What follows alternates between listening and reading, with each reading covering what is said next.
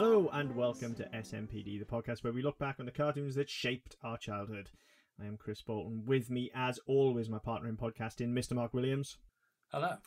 And this episode, we are looking back at the adventures of Teddy Ruxpin. Um, it's been a while since we've done anything. Um, my fault, life got in the way. And it's we're actually overdue on this one by uh, about two weeks as well. About two weeks, So- yeah. Yeah, so apologies to anybody that was that was expecting this earlier, but you know we we've had time to sufficient time to watch some Teddy Ruxpin now at least, which may not have been the case last time. haven't been able to watch a load, unfortunately, because life got in the way. But I think I've seen enough, and actually this is one that I remember quite well, and I surprised myself by how well I remember this once Yeah, I I started rewatching it. Um, Yeah, I was the same. I can't remember what this was on um, when we were kids, but I remember it because the actual Teddy Ruxpin thing, the like the cassette playing thing that talked, scared the living fuck out of me. right, yes, It freaked me the fuck out. So seeing the TV show, I was like, oh, okay, this is that that talking bear thing, and the show was actually no. I, I, at the time, I was like, no, I'll, I'll, I'll, we'll go to it as we go through, but I remember it being quite good. hmm But then my friend had this bear that fucking talked to you. Yeah. And its mouth moved and shit, but it, it was never quite right. It never quite caught up. And it was freaky as all fuck. Yeah, I I loved the the bear, the Teddy Ruxpin bear. I've got like, I've got a thing for animatronics, as regular listeners will know. I mean, not that it was particularly complicated, but it was sort of a very basic kind of audio animatronic. I mean, not really animatronic. It was not that well synced, I guess. But you get what I'm saying. Is like this audio animated figure. Yeah. You could have at home and you put the tape in. Now, I cannot for the life of me remember whether I had a Teddy Ruxpin or whether I just think I had a Teddy Ruxpin, if that makes sense. Because I know one of my friends definitely did, and I know hmm. I always wanted one, but I was very, very young. So I can't remember if I just played with my friends, whether I had one, but I know I definitely had the books and tape, right? Hmm. Because the whole point of Teddy Ruxpin was you had these tapes and you had the storybook with it as well. yeah, you read along. You put the tape in, Teddy Ruxpin talked to you and he told you the stories. Now, you could buy the tapes, the books and tapes, without a Teddy Ruxpin. It's not like you had to play them in a Teddy Ruxpin. You could play Yeah. them in a regular tape player. So it was no drama there. So I definitely had some of the books and tapes. I can't remember if I had Teddy Ruxpin or not. I think I did, but I think I had one very late on because I've got a feeling it was one of those toys that, like, you know, you always want, but it was super expensive Yeah, and yeah. my parents being like that you know that that's like too much money or whatever but then it was that Yeah. toy that i just kept asking for and kept asking for because i really wanted this teddy i think that's what happened but i was very very young so Yeah. e- either way i do remember the toy very well i remember teddy i remember connecting it to grubby as well um, so i do remember the toy very very well and i remember the show very well as a result of it as well because Teddy Ruxpin was kind of a thing for me Mm. as a kid. Like I, I, I loved these stories. I loved these characters, um, and so coming into this, I remembered Teddy. I remembered Grubby.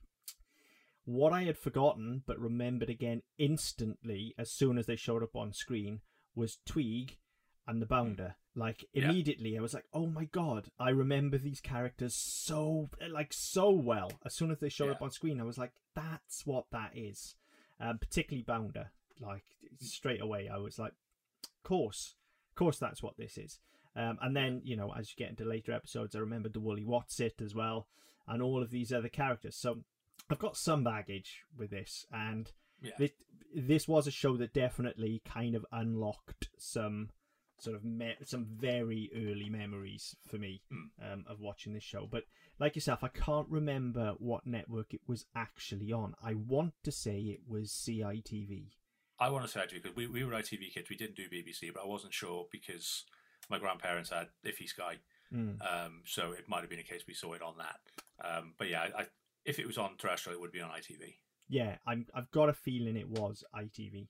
Um, and I, I think one of the first things I noticed coming back to it now, as an adult, which I which I wouldn't have clocked as a kid, was just how bad it looks. Um, and, and I don't want this to be one of those episodes where we just jump all over its dick because I think there is some some good to be said about this show. But Yeah. as soon as we started watching it, I was like, oh my god, this looks like horse shit. This looks Yeah. so bad. Um, it just looks cheaply done. Which The thing that it reminded me of was that because it has a fairly similar color palette, it looked like a rip-off Gummi Bears. I mean, yeah, I I guess you get that because of Teddy and his character design as well, Yeah. right? Because he's a Um, bear and he's well, I mean, a bear's a bear, right? A cartoon bear, Yeah. is, you know, Uh, no, an anthropomorphic bear in clothes is, is an anthropomorphic bear in clothes, but Yeah. just like the, so the, the the the way they set out like the backgrounds with the bushes and stuff, there was there wasn't it wasn't an overly complicated background, and it just as soon as I saw it, that's what it made me think of was a, like a bootleg Gummi Bears. yeah, I can I can see that, and I think you know straight away as we've. I mean, we've talked about sort of the Disney afternoon stuff and the early Disney animation shows a lot on this network, and I think when when you're looking at quality of animation uh, and the quality of your layouts and your character designs and things, like the second you you put yourself in an arena where you can be compared to those Disney shows, Yeah. you've just lost immediately because they uh, like they are the creme de la creme. They they're as polished as any of this can come, right? So you're right that probably didn't help. Um, it reminded me of a lot of the earlier Hanna Barbera stuff. You know what I mean? Like Right, earlier than this would have been because this is Yeah. like mid to late eighties. Yeah. But to me, it looked like kind of early iterations of Scooby Doo and the Flintstones, and that's not to knock those shows. You know, for their time, they they were what they were, but this just felt very poorly animated, quite washed out in its color palette. I don't know whether it's just the episodes I was watching, but the audio dub seemed out to me as well. yes, yeah. Um, I and I don't think the dub itself was out because some of the foley seemed to be in sync.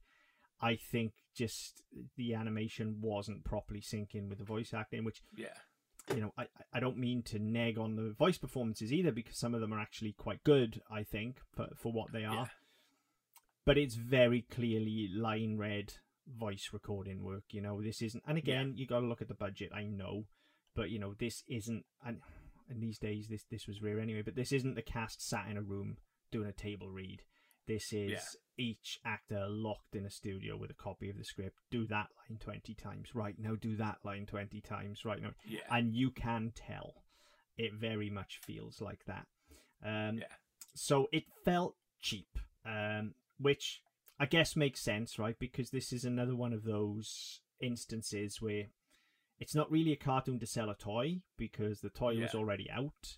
I But mean, fuck, the toy sells itself. I I mean, if, if, if, if, if, if, if that's the thing, if, if you if you're into teddy bears, the one that fucking talks to you, that that's gold.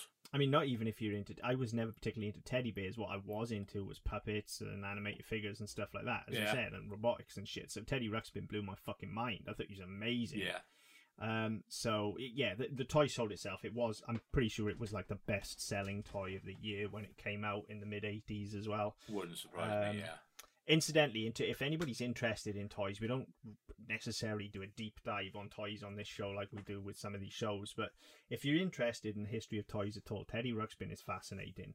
If you go back and look at actually the various relaunches that they've been and the amount of times the license has actually changed hands because there are multiple when we say Teddy Ruxpin, we're all thinking of the same thing right? But there are multiple Teddy Ruxpins. He has been manufactured by many, many different companies over the years, and not knockoffs, actual Teddy Ruxpins, because this license has just been acquired by various different companies, and they've tried to relaunch it. Um, there have been Bluetooth iterations. There have been all sorts over the years. Um, so, yeah. if, um, I mean, while you're on that, I mean, I, I've been trying to find a link to it for the last couple for the last week or so since we said we were doing this episode. Um, I think I told you about it. So there was a, a story came up online not long ago that somebody bought a Teddy Ruxpin in like a car boot in like Midwest America somewhere. Um, and he was like, I had one when I was a kid. I wanted to get it for my kid, all this sort of stuff. And some absolute fucking douche monkey had bought one and sewn like a remote, like a remote operated dictaphone into the gubbins that they could control. They could control from not far away, and it, not some sort of Bluetooth speaker. And basically, they had it saying all kinds of demonic shit I mean, that's pretty while it was playing. So they, they, they basically bypassed the tape speaker and uh, and had it spouting all sorts of shit. Which, on the one hand, is genius. On the other hand, is pure fucking evil. Yeah, I mean, Teddy Ruxpin saying he's going to feast on your soul or something is enough to give any kid nightmares, I think. Um, for some reason, I think Grubby would be worse Oh yeah, yeah, yeah completely. because he looks friendlier, right? Plus insect, so he's already Yeah. kind of freaky for a kid. So I think if it was a Grubby, it would be worse than if it was Teddy. But yeah, either way, genius. Um, but yeah, there are multiple iterations. Can't remember how I got onto that. I went down a tangent on the toys already, and we probably will talk about the toy quite a lot in this show, just because I think it's actually it is quite difficult to separate the two. Oh, absolutely, yeah. whether that's a strength or a weakness or not, I don't know. If I'm honest, Yeah, Um, that, that, that's a fair point because I mean they are standalone products. What no, one is based on the other. Yeah, fine, absolutely. But if you can't separate them and have them in isolation, then that's certainly a certainly a, a questionable success, isn't that? Yeah, well, yeah. I mean, it, it depends how you look on it, doesn't it? You've either got one thing piggybacking off the other in terms Yeah. of like the show was riding the coattails of the toy, which the idea, of course, is that it's then cyclical and the snake eats its own tail and they sell more toys because kids are watching the show. It's the Yeah. idea. Now, that's either quite a cynical commercial move, or if you want to put another hat on, you know, that's an early iteration of a multimedia franchise, which, you know, we see more and more these days now, you know? So, you know, it's not necessarily a bad thing that the, the two go hand in hand. It, it could be that they were just nearly front running. You know, you think of things like Transformers and He Man, they were far more, you know, when we talk about wanting to sell toys, they were far more commercially motivated in that show than Teddy Ruxpin was with the Adventures of Teddy Ruxpin, I think. Yeah, You know, because it, it's not like this show brought in new characters week after week that you could then No. make an action figure of. It's like, look, the toys are already out there. They'll do what they do Yeah. and they don't change. We might bring out some new storybooks for them or whatever, but the toys are the toys. You want one or you don't, right? Yeah. So, and, and you know, some of these episodes were based on the books that came with the toys, and then vice versa. They did bring out books that were based on some of the episodes. Yeah. So, like I said, it's almost. I think the the idea behind it is actually quite smart, and I think for you know for all of the faults that we've already listed, and and that is the main fault with it, by the way, is I think it just comes down to production value. I think otherwise, there's a few things I don't particularly like, but I think the, the, the major faults come down to production value. Yeah. You know but but for th- those faults you know even taking those into account the one thing that we do have to say about this i think is that it has ideas way above its station for what it Oh, should completely. be for a tie-in show to a kid's toy like this didn't have to go the places that it goes and it didn't have to do the things that it did the fact that it's Yeah. serialized to start with like doesn't have to be doesn't have Yeah. to be a serialized show of 20 odd minute episodes like it could literally Yeah. have just been a bunch of five minute knockabout bullshit I mean, there was a lot of this in the eighties, wasn't there? You did you did get a lot more of the serialized stuff. Now, if you think of stuff at the same time, you'd have had like Cities of Gold and stuff like that. Mhm. That was, you know, that was the thing. That's how that's how they they, they hooked you into these things because having you one and done's, yeah, okay, they're fine, but after, I mean, if you if you're trying to do sixty five episodes of that, the interest wanes after a while. Whereas if you've got something that, that is serialized and actually thinking, right, okay, I need to follow this. I, I want to see what happens next because actually next week is part of the story. It's but no, it's it's picking up where it left off. It's not just a case of right, okay, well this week he's you know, he's walking through the forest. Next week he's wading through a river. Next week he finds a desert. You know, it's there's a, there's an actual story behind it, and it, you it makes you want to follow it week by week.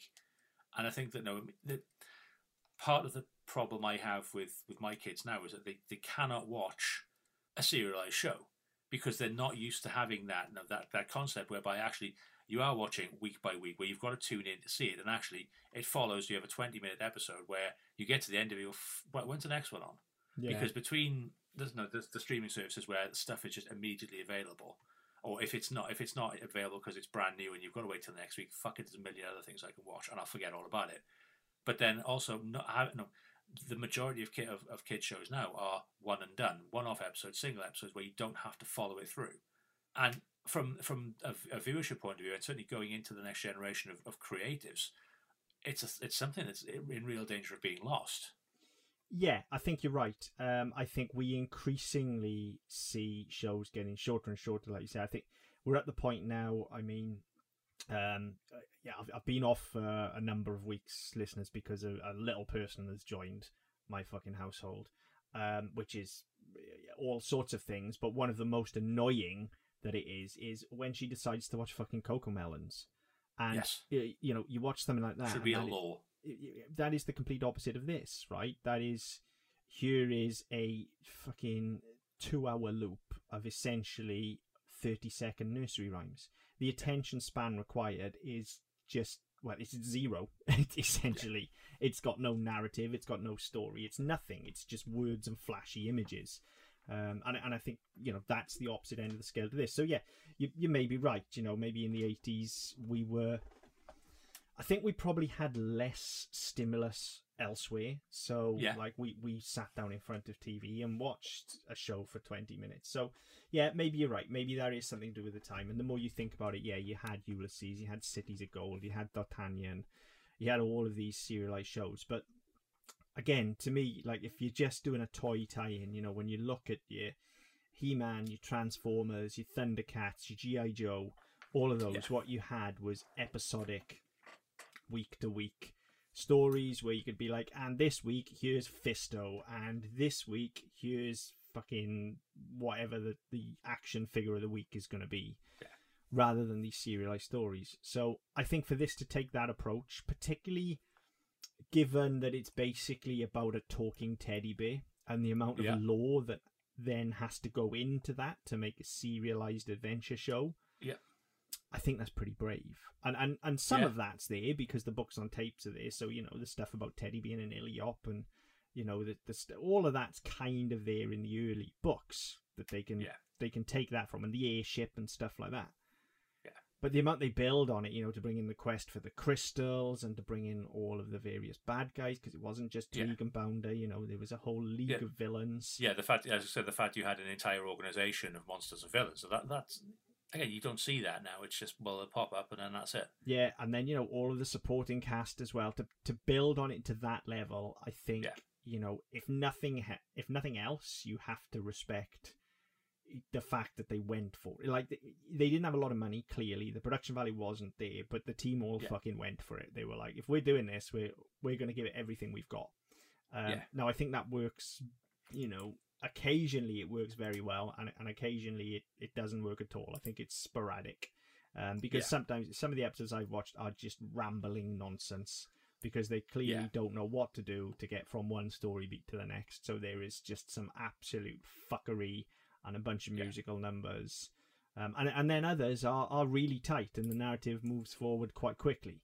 So Yeah. you know, but then when you've got a serial being told over what sixty something episodes and it still wasn't finished by the time it got pulled, Yeah, sixty-five. Um, yeah. So that's that's thirty odd hours. Like Yeah. that's, that's a lot of airtime. that's a big fill. commitment, isn't it? Yeah, that's a lot of airtime to fill.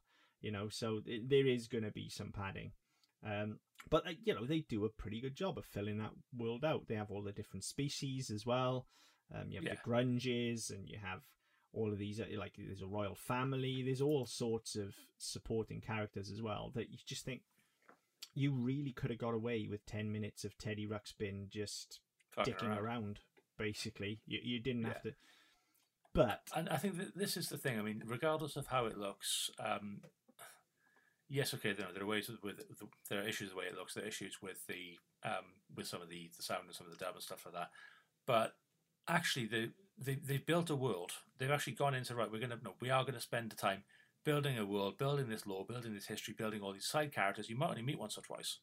Yeah. But actually, it's just it's something rather than just telling the same fucking story every week or a variation on a theme. We're going to give you different, and this is something that, again, stuff back then did, which you don't, which we evolved into not doing. Um, and yeah, it's. I mean, I, I cards on the table, as I said before we started recording. I'll I'll, I'll, own up to, to the listeners that I wanted to watch a lot of this. I remember I remember loving this as a child. Certainly loving the cartoon, not the bear. Um, and I was really excited to do this. And I was intent on watching certainly uh, eight, ten, maybe even twelve episodes. And again, with life getting in the way and work being work and kids being off school and moving house and all the rest of it, I managed to get through about two and a half, which is really disappointing. But what I did see for for some of the faults I did pick up in it, actually what I saw was right, I want to carry on with this. So I think there's enough in this, there's enough gone into these early episodes to make you know, to make me want to think, well, how does this world work? How's that going to work? How's this going to tie into that? And any crap that the kids put on now, from probably 2000 onwards, I don't get that. There's that, there's none of that appeal there. So a show that is fucking pushing 40, Yeah. has far more appeal in that sense because at least there's a story I can follow. Yeah, definitely. And But like I said, I think it's I think it's hit and miss because I agree. Um, I've watched a few episodes, probably about the same as you. I think. Um, what back when we were originally gonna gonna record this show, and Yeah. then yeah, unfortunately, we've not had the time to watch as much of this as we normally would and that we would like. But I have jumped around as we normally do. Like I haven't watched you know three or four episodes in sequence. I've jumped around to watch a spread of episodes. Um, and some are definitely more interesting to me than others, and it seems like that's probably down to them finding their feet as they go, and also Yeah. down to their projected story. Like you know, some of those early episodes I was really struggling with. I'll be honest. Um, Yeah, and- the first the first one was a slide. I watched the first one, and then I watched one um, where they were planting fake crystals. Um, Mhm. I think it's probably episode nine or ten, and then I think I started watching. Um, yeah, then I started watching the third one, um, and then it kind of just fell away. So I can't remember which one that was. Yeah, so I mean, for me, part of the, part of the issue with those early episodes, I, I think, is they, they want to tell this grand adventure story. You know, it's a it's a crew in an airship off looking for the crystals, and it's got kind of all the Yeah. hallmarks of this classic kind of action adventure tale. Except Teddy Ruxpin as a character and Grubby as a character, they just don't fit that. That's Yeah. that is an intrinsic problem. They don't fit because Teddy's not an action hero. You Yeah. know, and and that's not because he's a teddy bear. That's just it, it's not in him. He's, He's a teddy bear who's not an action hero. yeah, he's he's just a bit wet, really. Yeah. Now, And I mean, the thing that struck me with it, I mean, looking at it as well, is that the, the, the way they set up these early episodes, and we've seen it in so many shows where you have your first four, five, six episodes a part of a thing. Mhm. So, you know, and it can be marketed as the telling of one story arc. Yeah. And we've had so many of those. And it looks like the way they've set this out, actually, the way they set out the entire fucking show, is that they're basically showing it daily to try and you know, to try and drive it. So Mhm. you've got all these things, but you don't. It's not interconnected. It's not a case of I want to watch tomorrow because I want. No, it left off at this bit. Let's carry on carrying on here. It no, it is carrying on. It it, it, is. I say it is. It is a week to week. No, it is an episode to episode show. So we are we are getting to that point where there's a story. But when you've got so, some, I said the I I watched the first one, which I say was a bit of a slog. And if you're going to drive, if you're going to be driving them one a day, you want it to be punchy yes, so that no, it's people aren't thinking, oh fuck, yesterday's was boring. I'm not going to turn back into that one. And that, I mean, I hadn't, I hadn't realized. So I've been flicking through stuff. Um, this is the last of hour or so, just trying to look at what the way they've done it. And yeah, a lot of these we've seen in the past, where you have they'll do five episodes, so they'll do a week's worth to launch it, and then they go to one a week. Mm. And here they literally went from Christmas Eve 1986, Christmas Day, Boxing Day 27th, 28th, New Year's Eve, New Year's Day, second, third, fourth, seventh, eighth, and then they jump to the uh, then they jump to it being weekly. So I mean, they they they really you know, they threw up half a series in a week and a half mm. just to really get out there. yeah, and again, I think I remember watching this every day as well. I've got I've got a feeling this. I mean, I mean, I, I don't. I mean, if if this was 86, 87, I wasn't. I'm not old enough to remember how it was how it panned out. No, I mean, I, I was very young. You would have been like way too young to remember, but I'm I'm pretty sure I remember watching it every day. But I, you know, as we get to the later episodes, it does get better. We get a, a wider cast. We get more villains. Not that there's anything wrong with Tweeg and Bounder because they are definitely the best villains, and all of the others pale in comparison. Um, but you know, you get more villains, which leads for a more varied kind of toolbox, basically for for the writers. You know, they, they don't Yeah. have to tell the same story about Tweeg wanting to chase him every week or whatever. Um, you've got the overarching quest, but you can dip into different things. Yeah. It, it's just that intrinsically, Teddy is not. He's not a doer, is he? he's not.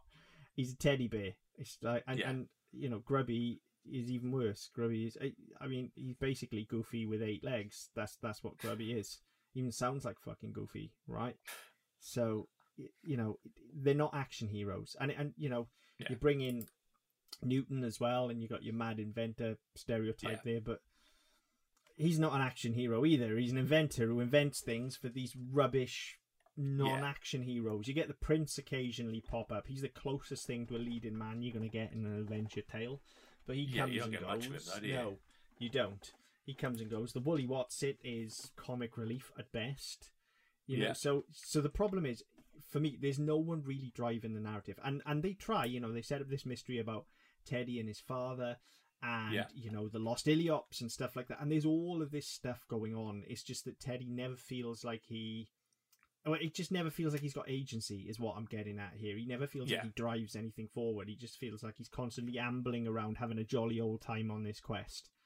You know, there's there's very little peril. is, is Yeah. the thing. Um, Yeah, I mean, if you look at so if you compare it to other stuff at the same time, you look at stuff like Jayce yes. and Ulysses, where yeah, no, every, every week's a fucking riot. Yeah. every week it's a roller coaster of shit going on, and this is far gentler, and and that's fine. There's nothing wrong with that. and I, and I think even But you, yeah, go on. I was gonna say, you, there's nothing wrong with that. But you still, you still need to be driving it in such a way that it compels you to carry on watching. You absolutely do, and I- and I think you know even to compare it, like Jason Ulysses prime examples, right? That's of these action serials, you know, these action adventure serials. They are like the creme de la creme. Like we've we've Yeah. looked at those shows; they're amazing, right? But even if you compare this to something softer, like you've already mentioned it, and it seems the obvious choice, if you compare it to say Gummi Bears, Yeah. right, which is another kind of softer action adventure show, right, more kid friendly, but there's more peril and action in Gummi Bears, and there's more agency in those characters because of it Yeah, absolutely. than there is with Teddy Ruxpin. Um, it it's not helped, and it's very rare that you'll hear me complain about a musical number, but it's not helped by the shoehorning in of a musical number every week either. But I think that I think you've hit it on the head. There, it's the shoehorning in. It doesn't feel organic. It doesn't No. feel like it's part of the show. And and some of them are very good. You know, some are, some are not so good. Some are very good. Hmm. Again, the, the quality of those musical numbers varies, but when they're good, they are really very very good. Um, and they're probably the best parts of the episodes they're in when they're good, but they don't fit with this kind of. Yeah. I- and, and again, if we want to look at, you know, maybe it's just the airship that's bringing me to this, but a gentler action adventure again. We look at Around the World Willy Fogg, for instance, which we've looked at. Again, Yeah. you've got a gentleman character there, you know, a gentleman adventurer. He's not like Ulysses, where he's in space with a fucking laser pistol and a space sword or anything. But Yeah. you know, you still get peril, and that comes down to the fact that he's got agency and he's got some compelling villains as well. Yeah, Um, and, and I think that element is just lacking. And I think it's the only thing, really, because the story's definitely grand enough. There's enough there. The world is well thought out enough. yeah, The intent is there. They just don't have a leading man. Yeah. And and that was the biggest problem for me. And that's, uh, you know, we, we haven't watched as much as we want to, and I do want to watch more. So maybe we're speaking slightly unfairly, but I feel like also Possibly. Had we had that and had it been compelling enough, I can't say I would have found the time to watch many more, but I but may have, yeah, there might have been a couple. I may have been able to shoehorn some in somewhere if I really Yes. wanted to.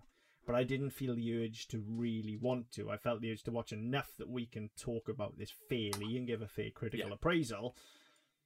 But I didn't want to just plow forward and watch as many as I could. You know? Yeah. Um, and there's, there's been some shows where we've done that, where it's literally you put it on and you know, okay, but you know, with you know, with the, the streaming services and with stuff on YouTube and that, you put it on, you let it run, it'll run into the next episode, next episode, and so, like sometimes you just let it go because you're doing other things, or you think, oh yeah, I'm enjoying this. I'll, you know, I, I, I'm not feeling the urge to turn it off and go and do the dishes. Yeah. Um, and yeah, I think no, I mean, the, the probably the best one I had for that was Recess, where I ended up watching like two seasons in an evening Hmm. because it was just on autoplay and it went from one to the next to the next, and I was really enjoying it. Um, yeah, and same same as yourself. I what I saw, I enjoyed, and I sort of went out and sort of looked for another one, and I thought picked up a third one, and I thought I'm not really. It's not going to kill me if I don't sit down and watch anymore. Yeah, same thing, same thing. You know, most recently for me, I, I think the, the type of experience you're describing, most recently for me, I had that with Huxley Pig, right? Hmm. Because I, I I expected to watch one or two, and it, I mean, it helps that it's a short run. Don't get me wrong, but I expected to watch one or Yeah. two, and ended up just watching the entire fucking thing because I enjoyed it so much. Um, Hmm. and and I don't feel like Teddy Ruxpin was a slog. Don't get me wrong. I don't I don't feel like any of these episodes were a slog. I just feel like there was nothing nothing grabbing me that made me go like, oh, let's watch another one. Like every time I sat down to watch it, I'd do like two at most, and I'd be like, oh, this, that's enough. I don't need another one of these. And, and I think perhaps the the closest the closest experience I can compare it to that we've watched, and this is going to sound very harsh, um, but the closest thing I can compare it to is in that regard is the raccoons. Where I Hmm. was, uh, you know, equally just watching it, thinking, "What the fuck is going on? Nothing seems to be happening." Hmm. I don't particularly like any of these characters. Why am I watching this? And I felt a bit like that with Teddy Ruxpin. Yeah. Um, I mean, I I found the first episode to be tough. Um, I found that to be quite slow. yeah, very tough. And yeah, that one was a slog. And when I and once I done, that, I thought, fuck, right, okay, this could be a bigger problem than I thought because, as I remember, as as, as a kid, I, I I I really liked this, um, and so I'm kind of thinking, right, okay, have we got another raccoons on our hands? I've got something that I've completely misremembered, and actually, it's really difficult. It's really problematic, Yeah. and I don't think it's as problematic Oh no, But no, possi- it's better than possibly be- raccoons. possibly because I haven't watched enough of it to judge, but I certainly didn't come out of the, the, the, two and a half episodes I watched thinking, right, well, that's a pile of wank. I'm never watching that again. There was enough in it for me to think, right, okay, well, actually, yeah, there is merit it. I can see why I liked it. I can see why it did so well, it, it, why it got to its syndication uh, uh, level of 65 episodes and they could then keep on doing it. I can see all of that. But yeah, there was just something about it which was like, oh, God, it's a bit, it's a bit something. It's it's nothing, is what it is. It's it's not that it's a Hmm. bit something. Is that it's not particularly anything. Um, in the same way that the, the raccoons wasn't particularly anything. You know, it's it's kind of an adventure show and kind of a musical and kind of a children's cartoon and kind of a marketing ploy and it, it's all of these things and and like I say, it's a shame because I feel like the stuff that's good, you know, the adventure side of it and the world building and all that's gone into it. Yeah. I feel like they've committed to that on a level that they didn't have to. But then Yeah. they have to have Teddy Ruxpin as their lead because they're trying to sell Teddy Ruxpin toys. Yeah. And if you could just make him an Ewok, for instance, Yeah. right? And and and that's that's what I'm getting at. Like you, you don't have to not have Teddy Ruxpin. The show can still be the adventures of Teddy Ruxpin. He can still look like Teddy Ruxpin. He can still sound like Teddy Ruxpin. What Yeah. he needs is a complete character transplant. He We can't a character. Y- yes, he can't be the happy, friendly Teddy Go Ruxpin that you sat by the side of your bed to read your stories. He Yeah. needs to be Teddy Go, Teddy Ruxpin who's got a point to prove and a chip on his shoulder and a and a trying to find his father. He's you know all this sort of stuff, which they it's there. It's absolutely No, the- there. Yeah, They they they've done the groundwork, and that's the frustration is that it's them. You you have the story there where you know his his his, father is missing, and so you you, know, you want to find out what happened to him. You, you want to build into this world. You've got the, you know you've got this this organization of monsters. And I think okay, well, what are they what are they doing? What do they want? What are they trying to do? Mm. And how does that stop him finding his father and finding the and all the rest of it? You've, it's there. It's just not done. Yeah, and I think it, it it's either that or you've got to if you want the character that you have with Teddy, you have to flip the script entirely and lose all of the kind of um, lose all the bad guys more or less, Yeah. and you just make it this gentle adventure show about him ambling around foreign locales and Yeah. finding and actually out then you, about then you things. then you make it your your episodic week by week. This week I'm in the and in the the wilds of Africa. This week I'm walking around exactly that. You you the make fucking it. South Downs of England. He, you know, he basically becomes Uncle Traveling Matt, right? Every week. Yeah. And and you don't set it in the human world if you don't want to, but you you set you make the world familiar enough to draw the parallels, right? Like Yeah. this week, Teddy's learning that you don't talk to strangers because he's gone somewhere with, you know, a particularly rough neighborhood or whatever, and Yeah. This week Teddy learns to protect the environment because he's gone to a village where there's been hefty deforestation in the surrounding area, and and you do that right, and that works with the character you've got. But the two things don't quite mesh because you've got the character from one, and you've got the narrative arc from another, and that's Yeah. that's the problem. And actually, when you think about it, we've we've watched a lot of Teddy Bear shit of late, right? Because we've had Teddy Ruxpin, we've had Super Ted, we did Gummi Bears a while back now. You can even Yeah. look at something like Raggy Dolls, which is kind of tangentially related, right? yeah, And they're all Yeah. they're all kind of stuffed animal protagonists as such, or cuddly teddy bear protagonists, but Yeah. they've all got more to them than Teddy fucking Ruxpin.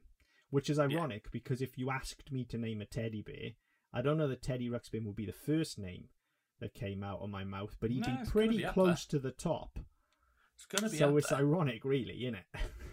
you know, I, th- I think probably Super Ted or Paddington is going to be right up the top. Um, not Pooh Bear because I don't consider him a teddy bear. I know he is No, like canonic, but he's well, he is, but he isn't. Is the thing, isn't he?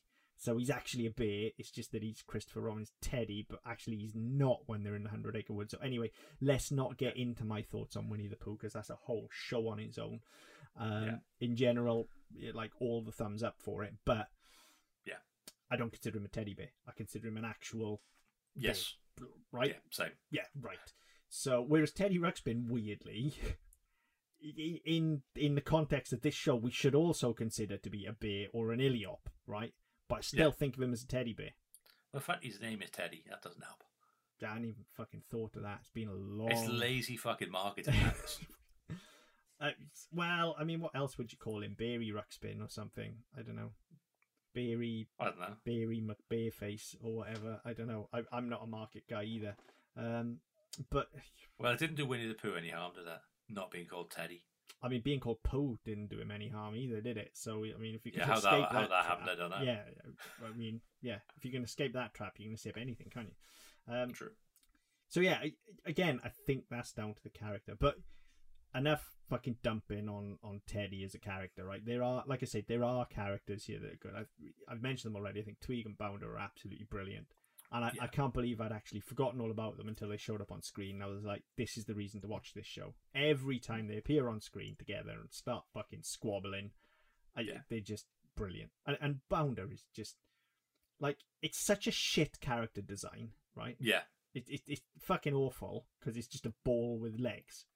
But I Yeah. remembered it immediately. And and that's the thing I had as well. I, I, there were certain bits I remember. Like I, and as I as I saw them, oh yeah, I remember this bit. But some of the characters, I was like, what the fuck is that? And then as, as you say, as you see them, so oh yeah, I know that. I remember that. Yeah, right. And and and there's something to be said for that then. So we might think that it's a shit character design, yeah, but actually something about it has stuck with us because I I remembered immediately. Now, if you'd have shown me a picture of him prior to watching this, right, I couldn't Yeah. have told you what show he was from. I'll be honest. Yeah, that's probably right. I'm, I'm probably the same actually. I couldn't have told you. But as soon as he showed up, I was like, "Oh yeah, it's that fucking guy." Like, it's the Bounder. And and I think maybe I'd have probably got him confused with I don't know, maybe Madballs or something like that. Um, Yeah. But as soon as I saw him and Tweeg as well, and and again, t- there's nothing unique about Tweeg's character design to look at. He looks very similar to a lot of other kind of generic wizardy kind of bad Yeah. guys that you would have had of, of this era. Um, Yeah. But as soon as he showed up, I was like, oh yeah, he's from Teddy Ruxpin. Um, and, and the two of them squabbling as well. They, they're a good time whenever they're on screen. Yeah. Um, Grubby, if I, I mean, I know I've just called him Goofy, um, but he kind of is. And Yeah. no secret again to regular listeners of this show, like Goofy's my absolute dude, like one of my favorite animated characters of all time. So, unsurprisingly, I, I'm quite taken with Grubby as well. Like he's again not an action hero at all. He's completely fucking useless. Um, Yeah. But but I also feel like he's very relatable. I feel like everybody knows a Grubby, right? Yes. You- Yeah, ev- definitely. Everybody knows that slightly simple, but like really big-hearted friend that just always comes through in a pinch. Like we've all got Yeah. one of those, right? So Oh, every- definitely. everybody knows a grubby. Um, Yeah. And then, I mean, the rest, you've got an assortment of tropes, essentially. Then you know, Yeah. Newton is just your your mad inventor. You've got the prince, you've got the princess, you've got the fairy. She's not a Yeah. fairy, is she? What what is she in this show? A sprite? She's a sprite. I Yeah. want to say she's a sprite. Yeah, I think so. the Woolly Uh, Whatsit is your big friendly monster. Um, although Yeah. the Woolly Whatsit is a fucking amazing name. Like Yeah. they've got to be given yeah, credit Yoda's for a that. wood sprite. Yeah, wood sprite. There you go. Um, so they're kind of forgettable, but then they're also so they're so stereotypical that as soon as they show up, there's no investment needed. You're just like, oh, okay, so Yeah. that's the inventor, and this is going to be the magic guy, and this is going to be the, the Yeah. action. So it's just Teddy. It, it's just there's something about Teddy as your linchpin to build all this around that Yeah. just doesn't work. Um, and it's a shame because otherwise, I think it this wouldn't just be a passable show. I think this has the potential to actually be pretty good. I don't think it's ever going to be amazing, but it's got the potential to be something pretty good if it just Yeah. had a lead who had a bit more oomph. I guess. A bit more get up and go, a bit more, Yeah, for want of a better word, X factor about him. yeah. And he hasn't. He's got no charisma, is he? Teddy Ruxpin's just a fucking charisma vacuum. Yeah. I don't think the voice helps either, and I don't. I, No, the voice actually. I remember when I put it on a couple of weeks ago. The voice really threw me because it wasn't the voice I remembered. Oh, it's absolutely the voice I remember, but again, it's just so placid and high and nice, and it's like I get it. Again, I get it for a kid's toy for a teddy bear, right? Because it's supposed to Mm. soothe you to sleep and stuff, yeah. Because it's reading your story. But when you're a bear type creature as an action adventure hero, Yeah, you want a bit of growl in there, surely. You want yeah. You want a bit of bass in there. totally right. I mean, I'm not saying he's got to sound like fucking Panthro, but you know, he's got a. He just needs gravitas, right? And he yeah, hasn't that's, got that's definitely there's that that that air of authority is definitely missing.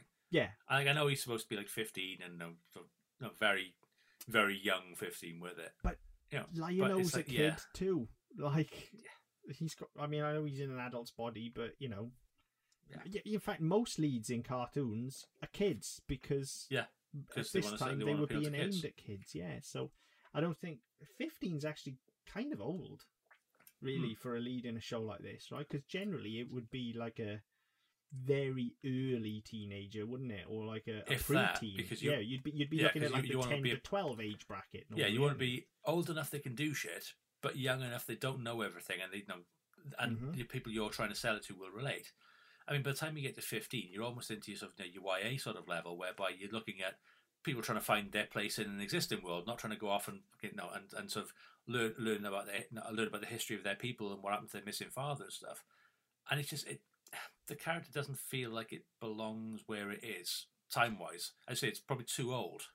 Yeah, I mean, let's be honest. At fifteen, yeah, I can understand that Teddy wants to find his father, but let's be honest, fifteen-year-old kid, fifteen-year-old boy out in the world on his own. There's only one thing he's looking to find, and it ain't his dad. No. you know, he's he's out there looking to get laid. Basically, that's a whole different show, and I'm I'm sorry to have to make everybody think about that, but I'm just putting it right out there on Front Street. He's a wild animal, no less, as well. Doesn't wear trousers. No, he does wear trousers. Yeah, yeah. Ah, yeah, he's contained, isn't he? Mm, yes. Yeah. Ah, that's interesting. I I've only just twigged on that. Like, it's very rare you get an anthropomorphic animal show where they Yeah. actually wear Well, trousers. he's kind of short on, isn't he? Yeah, but they count. Like, yeah, But then yeah. He's Grubby, got his short trousers on, hasn't he? Grubby hasn't got any kecks on. Grubby is naked as the day, as the day he was born, Yeah. as is pretty much everybody else. this sort of shit really bugs me. I I've, I know we've talked about this with, with other things, but, but this this sort of shit bugs me, right? And not until I've noticed, right? But I've just noticed it with Teddy Ruxpin now, and I've noticed it. It just sends me down that rabbit hole of like, why is it acceptable for Grubby to rock around with eight legs and no trousers, but Teddy has got to put a pair of pants on? Like, what's what's the difference? No idea. Other than well, it's, it's it's the Mickey Mouse Donald Duck of it, isn't that? same thing, right? Yeah. How is it acceptable that Yeah, Donald Mickey can has just, to wear trousers. Donald can just rock Donald around can- naked as the day he was born? Well, he's got a sh- shirt on, and his dick out. I mean, yeah, the fact he's got his shirt on makes it worse. Yeah, Like, and a hat. he's got a shirt and a hat, but no, he's walking with his corkscrew out. Yeah, I mean that that makes it worse, right? And especially Donald's particularly bad because when you think about it, like Daisy is always fully clothed as well. Hmm. So because like Daisy will normally have like shoes and a little skirt and like yeah, all right, a button stuff's hanging at the back, but she's normally got like a little dress on and like oh, she always looks like a hooker. Don't get me wrong, but Yeah. she's normally dressed. But she's clothed. yeah. So like Donald's just in this perpetual state of undress, basically, just walking around with his. Because I want to say that Huey, Dewey, and Louie had shorts on as well, didn't they? I don't believe they do. I would have to check, but I don't believe they I'd do. have to I'd have to check. I'm not sure. I think they do, but I'm not sure. It, it may be because like, it's the same with a lot of these, whereby they go into.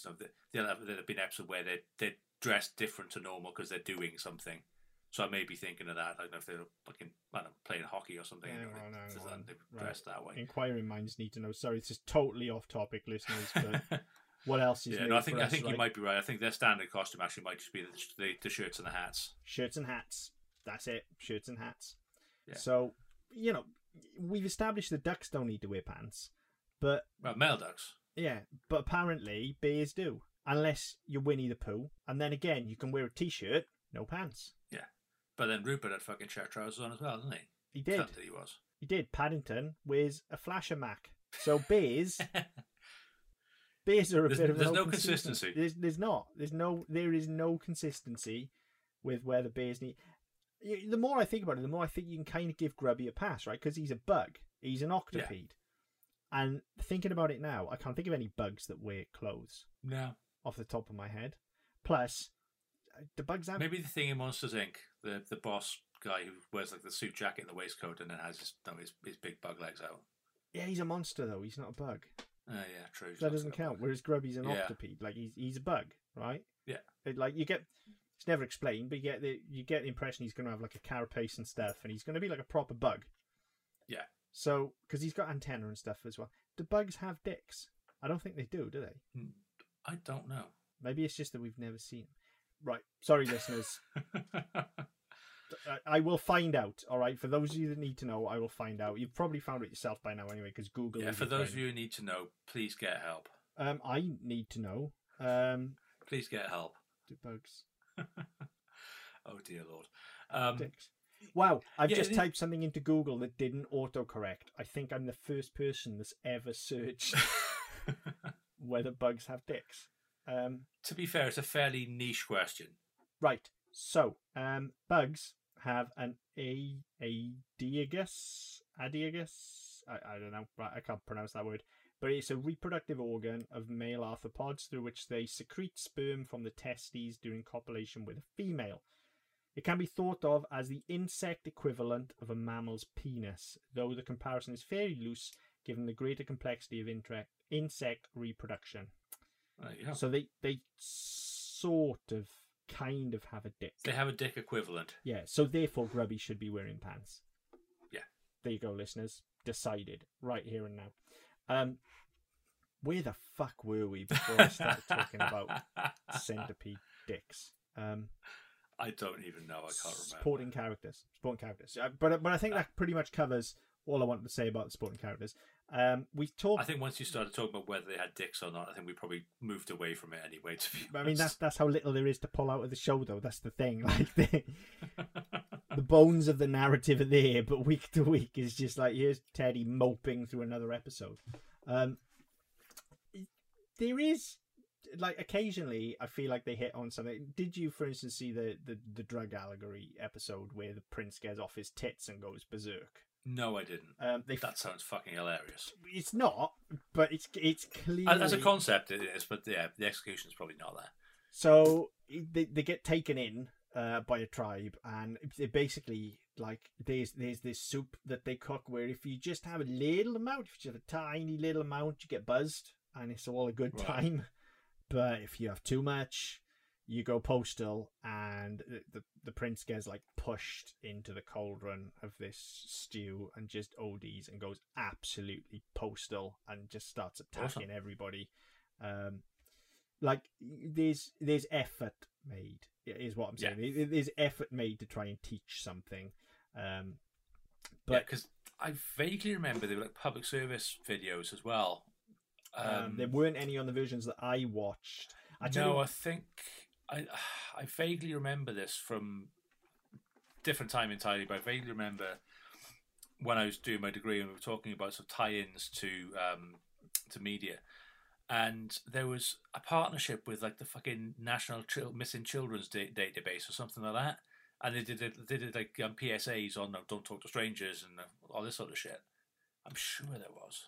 I mean, it wouldn't surprise me. That was very typical of shows of this time. You know, like especially the ones that were linked to toys, because some of it was even written into the contract with a lot of them. So you know, you shows like your He-Man and your Transformers. The reason you'd get that those little tags at the end where they're like, "Hey kids, don't do drugs," is because like you got Yeah. to because they have because certain networks will stipulate there has to be educational value in a show, yes.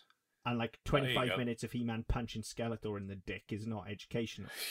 But if he then shows up Um, and says, "Hey kids, don't punch skeletons in the dick," then it's absolutely fine. Now skeletons don't have dicks. Well, they did once. They got skeleton, they don't anymore. well, no, but that's kind of worse, I imagine, right? Because that's kind of like if if you get an amputee and they get like a phantom arm or a phantom leg. Do, do you know what I mean? Or like, or, yeah, exactly, right? So if you've been punched in the phantom dick, that's got to be worse because you, you're just imagining the pain of being punched in the dick, but you haven't actually been punched in the dick. So True. it's got to be worse, right? Because however bad you think it is, you're going to imagine it worse because it's not going to pass. Like Yeah, you get punched in the dick, yeah. it lasts for it lasts for like a couple of minutes tops, right? And then you you get your breath back, and you're like, okay, fine, I'll walk it off. But Yeah. when you've been punched in a phantom dick, you- and actually, Skeletor would have a dick anyway because he's not- Skeletor would, but skeletons would. Skeleton, skeletons Yes, wouldn't. true. I did say punching skeletons in the dick, didn't I? You That's did. on me. That's on me. Okay, and I was referring to Skeletor. And Yes, do would not punch. Skeletor in the dick. Yeah, he Uh, as, as far as PSAs go, yeah, don't don't punch Skeletor in the He dick. He would have a dick because it's just his face that's exposed. Yes. The rest of him Yeah.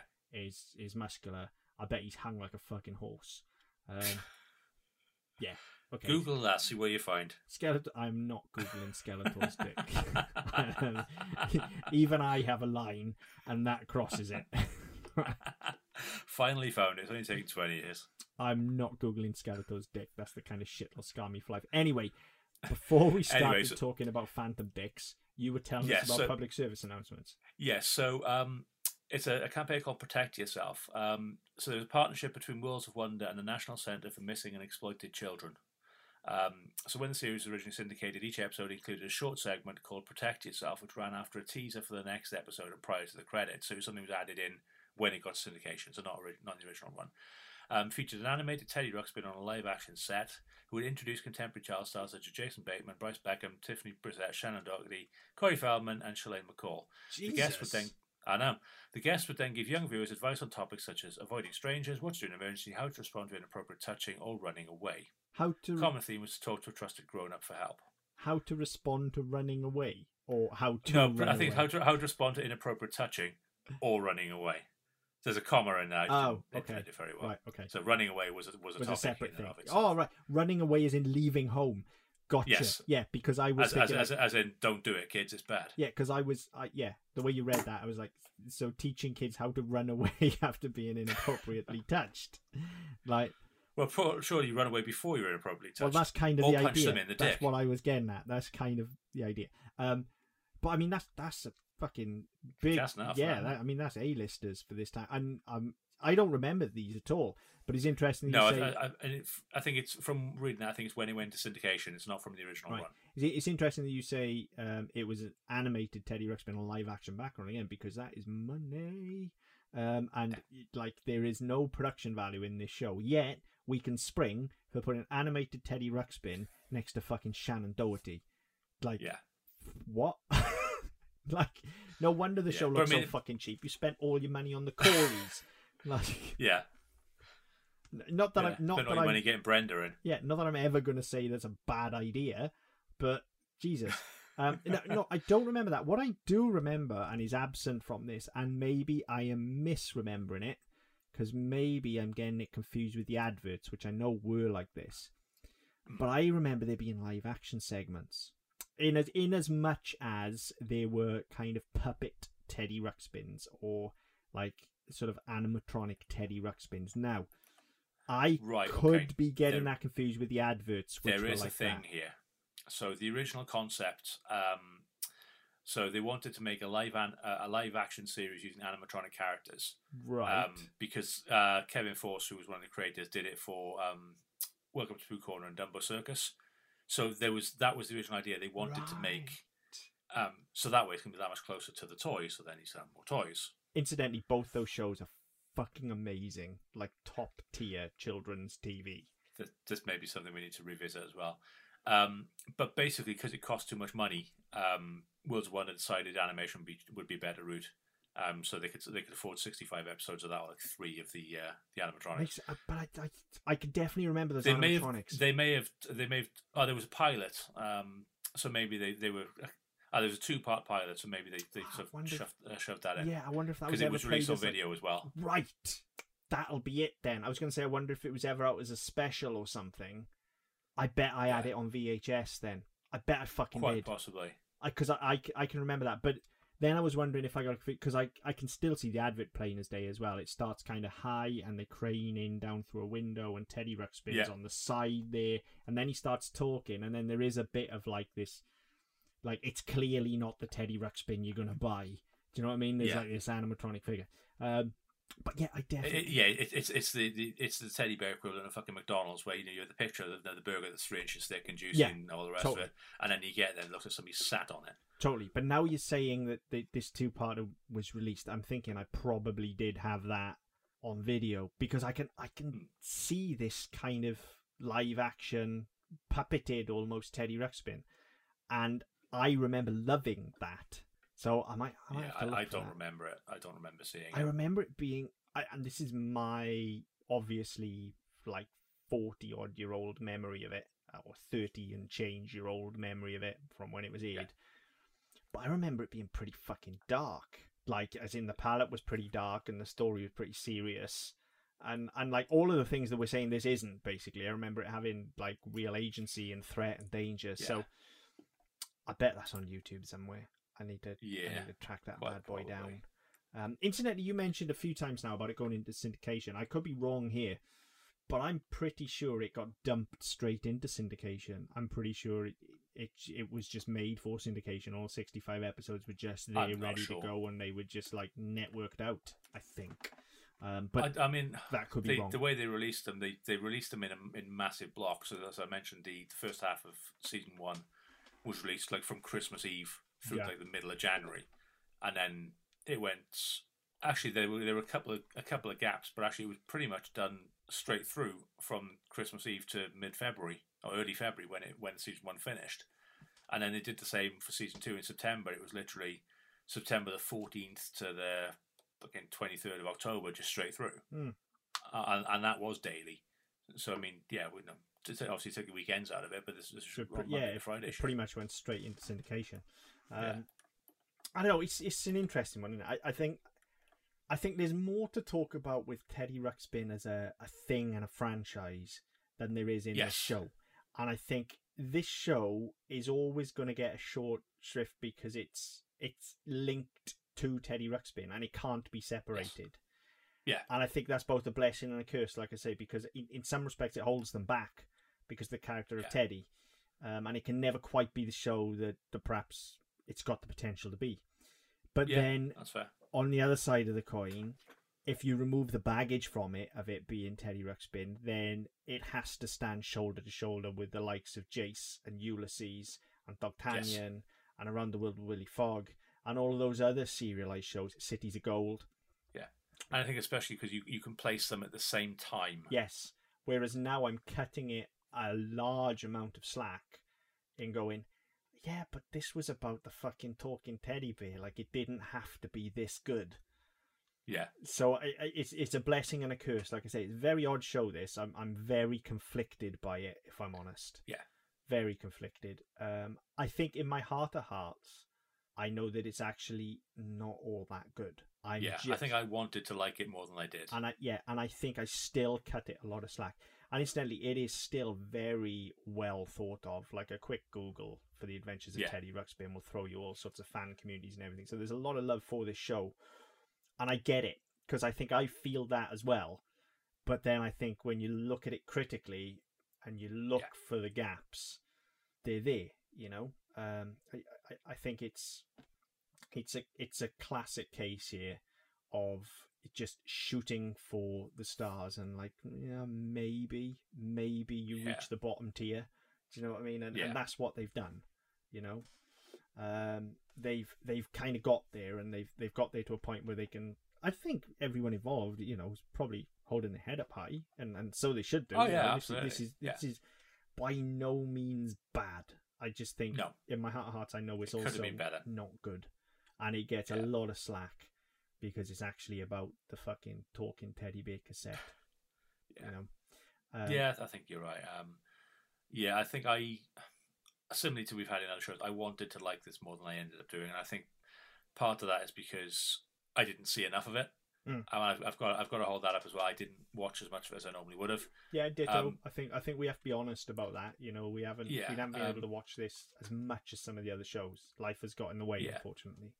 Yeah, that's it. But I mean, I think from what I did see, there were nuggets, but I didn't get enough out of it to really um, to really take anything forward.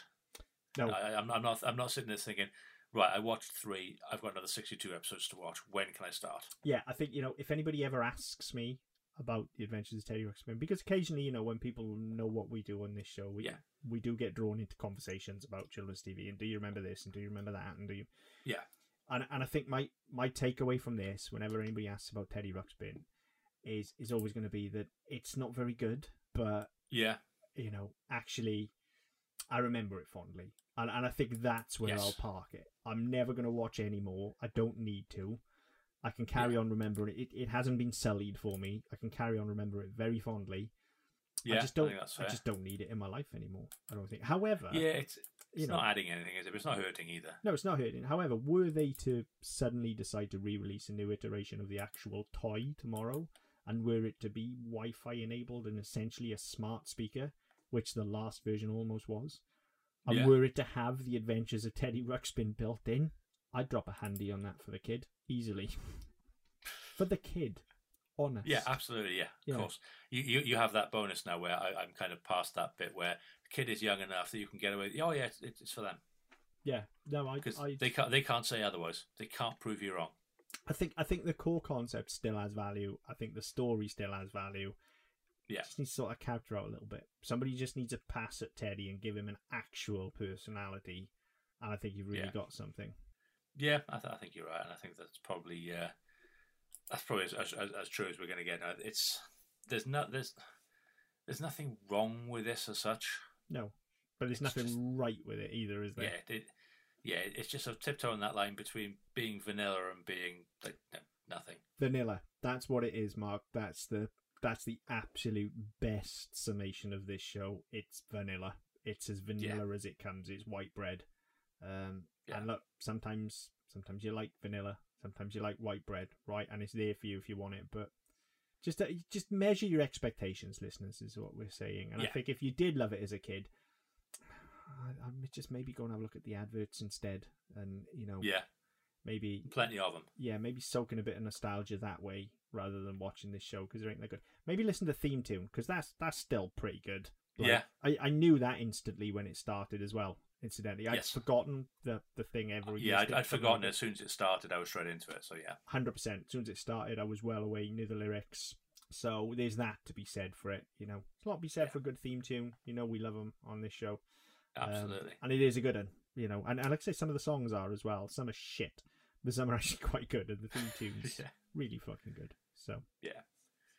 Yeah, no, I think that's that's fair. I don't think there's much else to, to add to that. I think you know, I don't think so. No, I think we spent longer talking about it than we did watching it this week, which is probably I uh, a little bit. Uh, probably off. spent longer talking about insect dicks. Um, and you know, Well, to be fair, that's just a animals Tuesday. without pants. But yeah, that's that's just us on a Tuesday evening. So what else is new? Um, Yeah. you know, if you Um, do know anything about insect dicks, listeners, then let us. I, like genuinely, I'm interested interested enough to Google it. So you know, yeah, that, that's that's going to kind of ruin all of all of your suggestions for the next couple of weeks as the things they'll recommend to you for you to look at. I mean, I don't, I don't think there's any shows that feature insect dicks that we could look at on SMPD. But if there are, yeah, Go for it. hit me up. It's like I'll watch them. You may be doing those ones on your own, but yeah, Yeah, I mean, what insect has the biggest dick? It's got to be like a dung beetle or something, right? Or a stag beetle. It's got to be something like. yeah, you'd imagine, wouldn't you? Because you know, it needs to be one of the bigger insects. Yeah, but uh, yeah, it got to be something big and beefy, and not like a because you'd want to say spider, but I don't think it would. Anyway, totally off yeah, topic. that's that's a rabbit I- hole. I'll leave you with- to go down. leave you with that one, listeners. Um, hopefully nobody to this for bed because that's going to keep you awake at night now. Um, Yeah. It's only going to keep me awake. Actually, awake. I don't tonight. sleep anyway, you fucker. Yeah, uh, neither do I now. So there you go. I'm just gonna, I'm just gonna lie awake thinking about which insect has the biggest dick all night, Yeah. listeners. Um, I mean, away from insect dicks, if people have any thoughts on Teddy Ruxpin or other freaky ass teddy bears, um, please let us know. Get in touch uh, on Twitter at SMPDPod. Uh, you can go to our website, ddpodcast.net, where you can also get our previous episodes and other shows as well. Wherever you get your podcasts from, subscribe, leave some message, we'll be back to as best we can. But until next time. See you later.